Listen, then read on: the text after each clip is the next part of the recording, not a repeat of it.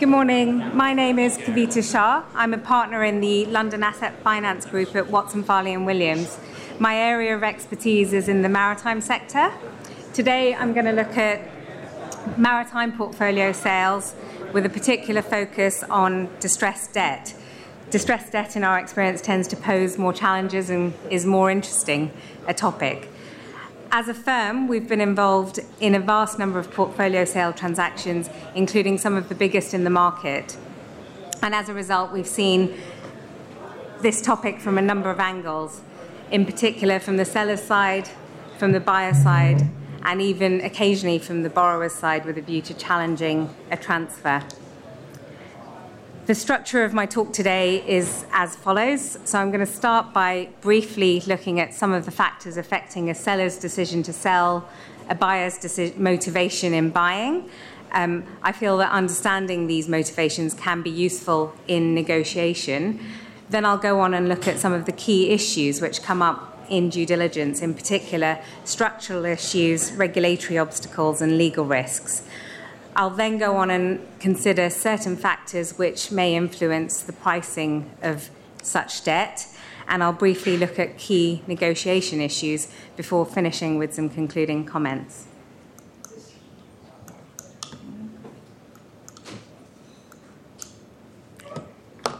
Can you flip this? Thank you. So, starting with factors which may influence a seller's decision to sell. We've heard from the previous panel that there's an increasing increasing regulatory pressure on banks. That may be something that drives a seller's decision to sell. Increasing capital costs, particularly when it comes to distressed debt and provisions needing to be made. It may be that a bank is making a strategic decision to exit shipping altogether. We've seen quite a lot of this in recent years.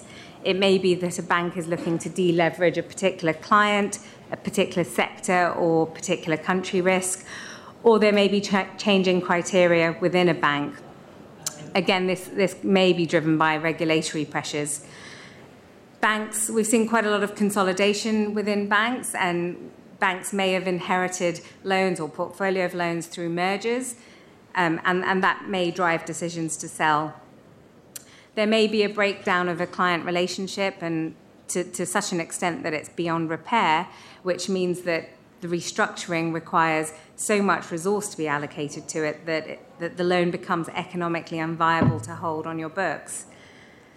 From a bank's perspective, it may be that it's time to cut their losses and they don't see any early recovery in a particular shipping sector. Then turning to a buyer's motivations to buy a loan. It may be an opportunity to add some new names to their books. It may be to expand an existing relationship. It may be that they're motivated by refinancing a loan where a loss has been written off. So it, a, a non performing loan then becomes a performing loan again. Distressed debt is obviously likely to sell at a discount, so there are obvious economic benefits there in, in recent years, we've certainly seen a lot of private equity and hedge funds be very active in the secondary debt purchase space. And a few observations that I thought were worth sharing you from that, with you from that perspective. Hedge funds seem to have a very different attitude to traditional bank lenders in that they are not afraid to own assets. Obviously, there are various considerations that need to, to be taken into account when owning ships, um, and you'd expect them to take advice on that. But relationship with the owners is not always the key factor. They'll be looking to make a targeted return. They'll, they may, as part of their DD, be quite focused on looking at an exit strategy. And obviously, their, their regulatory environment is very different to banks in that they don't have any capital requirements that apply. Moving on to look at some of the structural issues, regulatory obstacles, and legal risks, it's worth considering early on if there are any regulatory issues or a need for a banking license. For example, in, with a German borrower, you may need to obtain a license from BaFin to lend, and, and that can be quite time consuming and impact the timing of a transaction.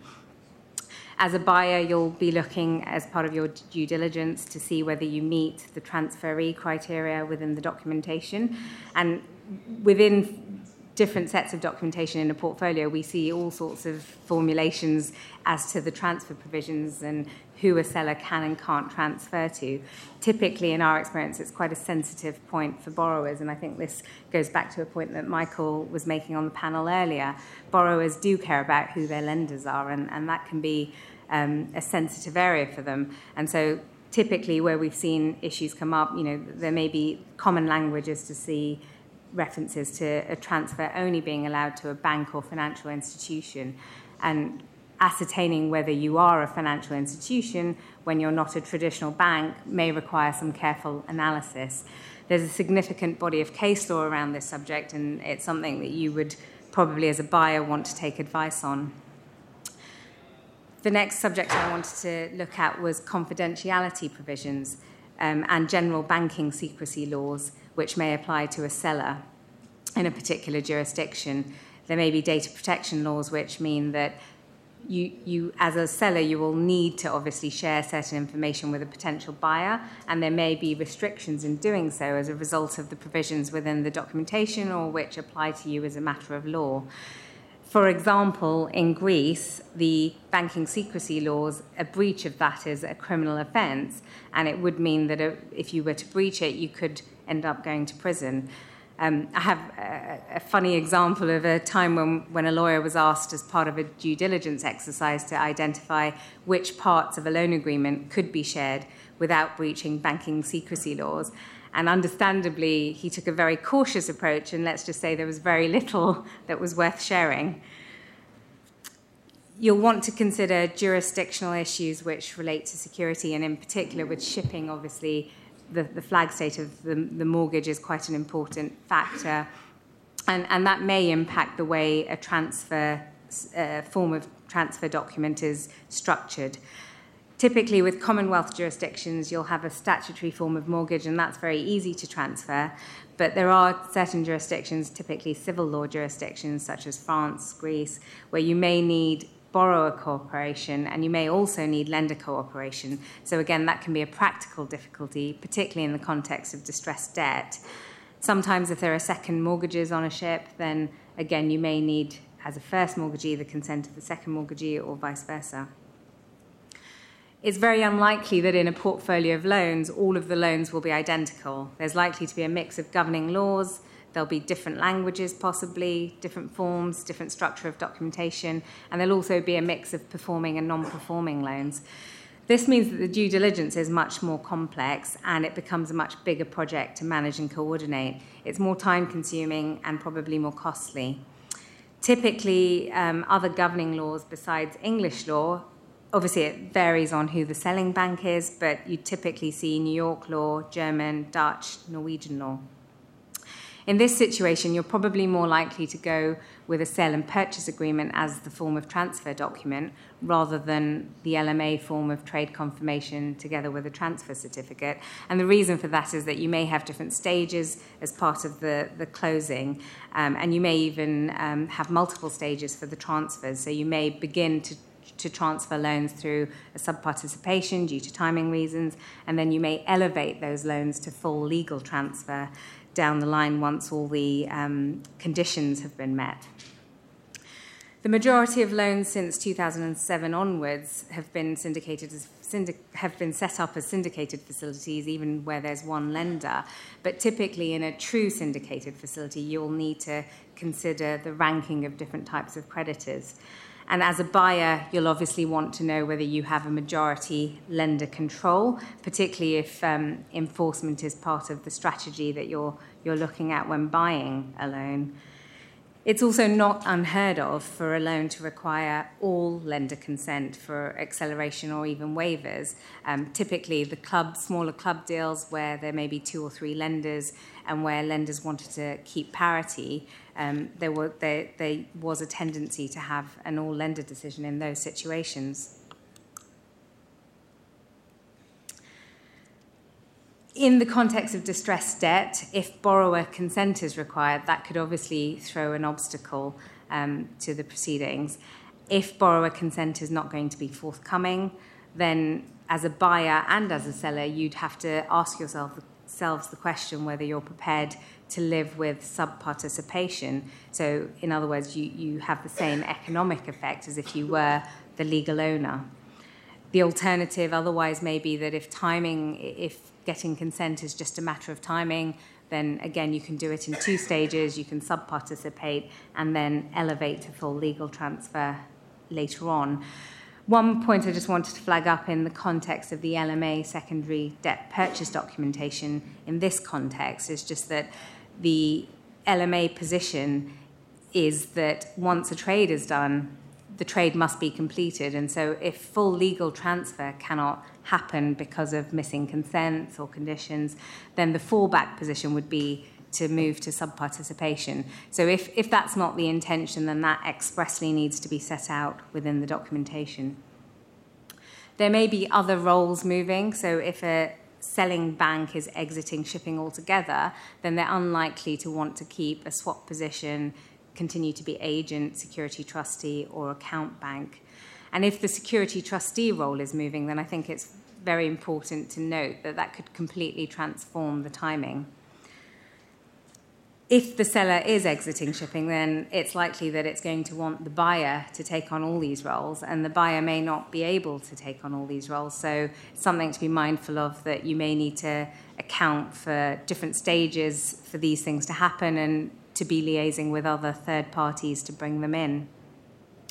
Where accounts are moving, it's likely that new security is going to be taken over those accounts. And obviously, in the context of distressed debt, as a buyer, you'll want to consider whether that security may be set aside in an insolvency. It's going to likely be subject to new hardening periods, so you, will want to know what those periods are. And then, from a practical perspective, opening new accounts will need the borrower to cooperate because KYC will need to be completed and maybe also in moving credit balances. You'd want to consider interaction with other third parties. So, in a typical ship finance transaction, there's likely to be interface with other um, entities such as the manager, the insurers, the charterers. And, and that's really from a security perspective and any perfection requirements that may need to take place. A couple of points I just wanted to note to be aware of. Um, documents must be quite carefully structured, particularly in the context of an undrawn term facility where an obligation to lend will still arise, and as a lender, you'll want to make sure that those obligations or, or th- those advances are secured. The same would apply with revolving credit facilities, and I've put bilateral facilities up there because obviously with a bilateral facility, the, security is not held through a security trustee, and so the entire security package will need to be transferred across or possibly retaken depending on the documentation. And then I, I mentioned swaps up there.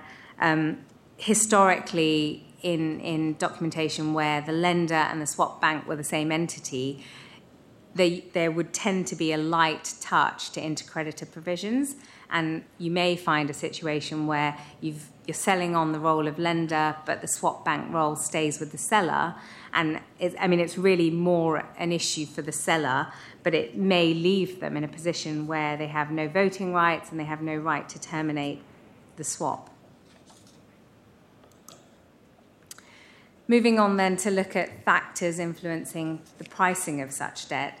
Obviously, the complexity of the transaction will, will impact the price. It may make due diligence more complicated, and there may be certain risks which may be quite difficult to price for. If the return is impacted by timing, then just be mindful of unforeseen issues that could arise at the last minute. Things that we've come across that in previous transactions, missing documentation, which may sound may sound very minor, but if they're important documents like mortgages or ancillary share documents, they can be quite key to, to make sure that they are found. There may be sanctions breaches which are historic, which have, ha- which have happened and which could cause issues for an incoming lender. Sometimes second mortgages appear on ships which the selling lender had forgotten existed, and you know there may have been a, an arrangement or a consent put in place a long time ago, which hasn't been disclosed in the data room. And then we've seen a number of situations where both the seller and the buyer are ready to complete the transaction, but the agent, being a different entity, has to complete its KYC, and, and that can cause unforeseen delays. As a seller, you may wish to carry out full due diligence on the loan portfolio before selling the assets, just to identify any issues that may arise and also to be able to judge the price accordingly.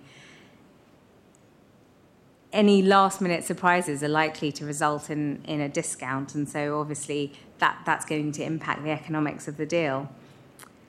As a buyer of distressed debt, one focus may be the cost of the exit strategy. So looking at what the enforcement costs are, how, how, many, how much trade debt there is, are there any maritime liens that could prime the mortgage? Uh, where have the vessels been trading to? Are there any breaches that are sanctions breaches that are knocking around? Um, and then obviously there's always the risk of the borrower seeking insolvency protection in a particular jurisdiction. And I've, I've flagged up there Chapter 11, German, Italian. Obviously, the value of the actual assets that are being financed are going to be taken into account. Are those assets idle? Are there reactivation costs that need to be taken into consideration? And then the final point up there is tax issues. So these are tax issues that arise as a result of the sale in either jurisdiction, seller's jurisdiction, buyer's jurisdiction. Um, and those may be stamp taxes, VAT, we've seen come up as, a, as an issue previously. It's worth working out who bears those risks because obviously that could impact the economics of the deal hugely. Just looking briefly at some negotiation issues. So, form of documentation is something that sort of gets discussed fairly early on. What form of document are you going to use? Um, it's typically either an LMA trade confirmation and transfer certificate, where it's a very straightforward transfer or bunch of transfers, um, or alternatively a sale and purchase agreement or some sort of bespoke agreement. And a, an SPA is particularly useful where loans will transfer at different times or in multiple stages, as I've mentioned before it's very useful where it prescribes uh, the back of an SPA. Typically, you'll have what what are called the transfer procedures, and that would set out in a lot of detail the steps involved in closing, particularly where you have a lot of security in a number of jurisdictions. That can be quite helpful. The reps and warranties in whichever documentation you use are likely to be quite heavily negotiated, particularly in the context of distressed debt and where there may be, um, there may be defaults in, in the underlying loans. From a buyer's perspective, you'll obviously want to know what the position on any defaults are. Have, have the lenders reserved their rights? Could the borrower argue that any rights have been waived through inaction? And if notices have been served, we'd want to check that they've been properly served. The number of times we've seen defective loan to value notices or other default notices because, for example, the valuations are out of time or the, the right number of valuations haven't been taken or the right brokers haven't been used. Then, just a, a few concluding comments. So, the landscape in ship lending has changed and continues to change. We've seen a lot of traditional lenders exiting, deleveraging, and scaling back. And this creates many opportunities for new entrants or existing players. There seems to be a difference in approach and motivation between the original lenders who are selling loans and buyers of debt coming in. And in our experience recently, given the activity in this space, there obviously seems to be agreement being reached on the pricing of such debt. Sanctions is something to be very cautious of. Um, typically, old style documentation will just refer to compliance with laws generally, and in our experience, this doesn't really cut it for most lenders these days, particularly where there, is a US base or a US influence. And then curveballs come with a cost. So there may, it may cause delays. You may spend a lot of resource tackling certain issues that arise, and as a seller, I mean, this is a point I've made earlier, but as a seller, it may be in the long run more worthwhile you carrying out your own due diligence so that you are aware of what these curveballs will be and you can already plan ahead for them. it, I think as a seller, it's it's difficult, it's counterintuitive to spend money on assets that you're actually selling, but in the long run, it may it may be worth it. Um, it depends what your drivers are to sell. And that, that's it. So if anyone has any questions, please let me know.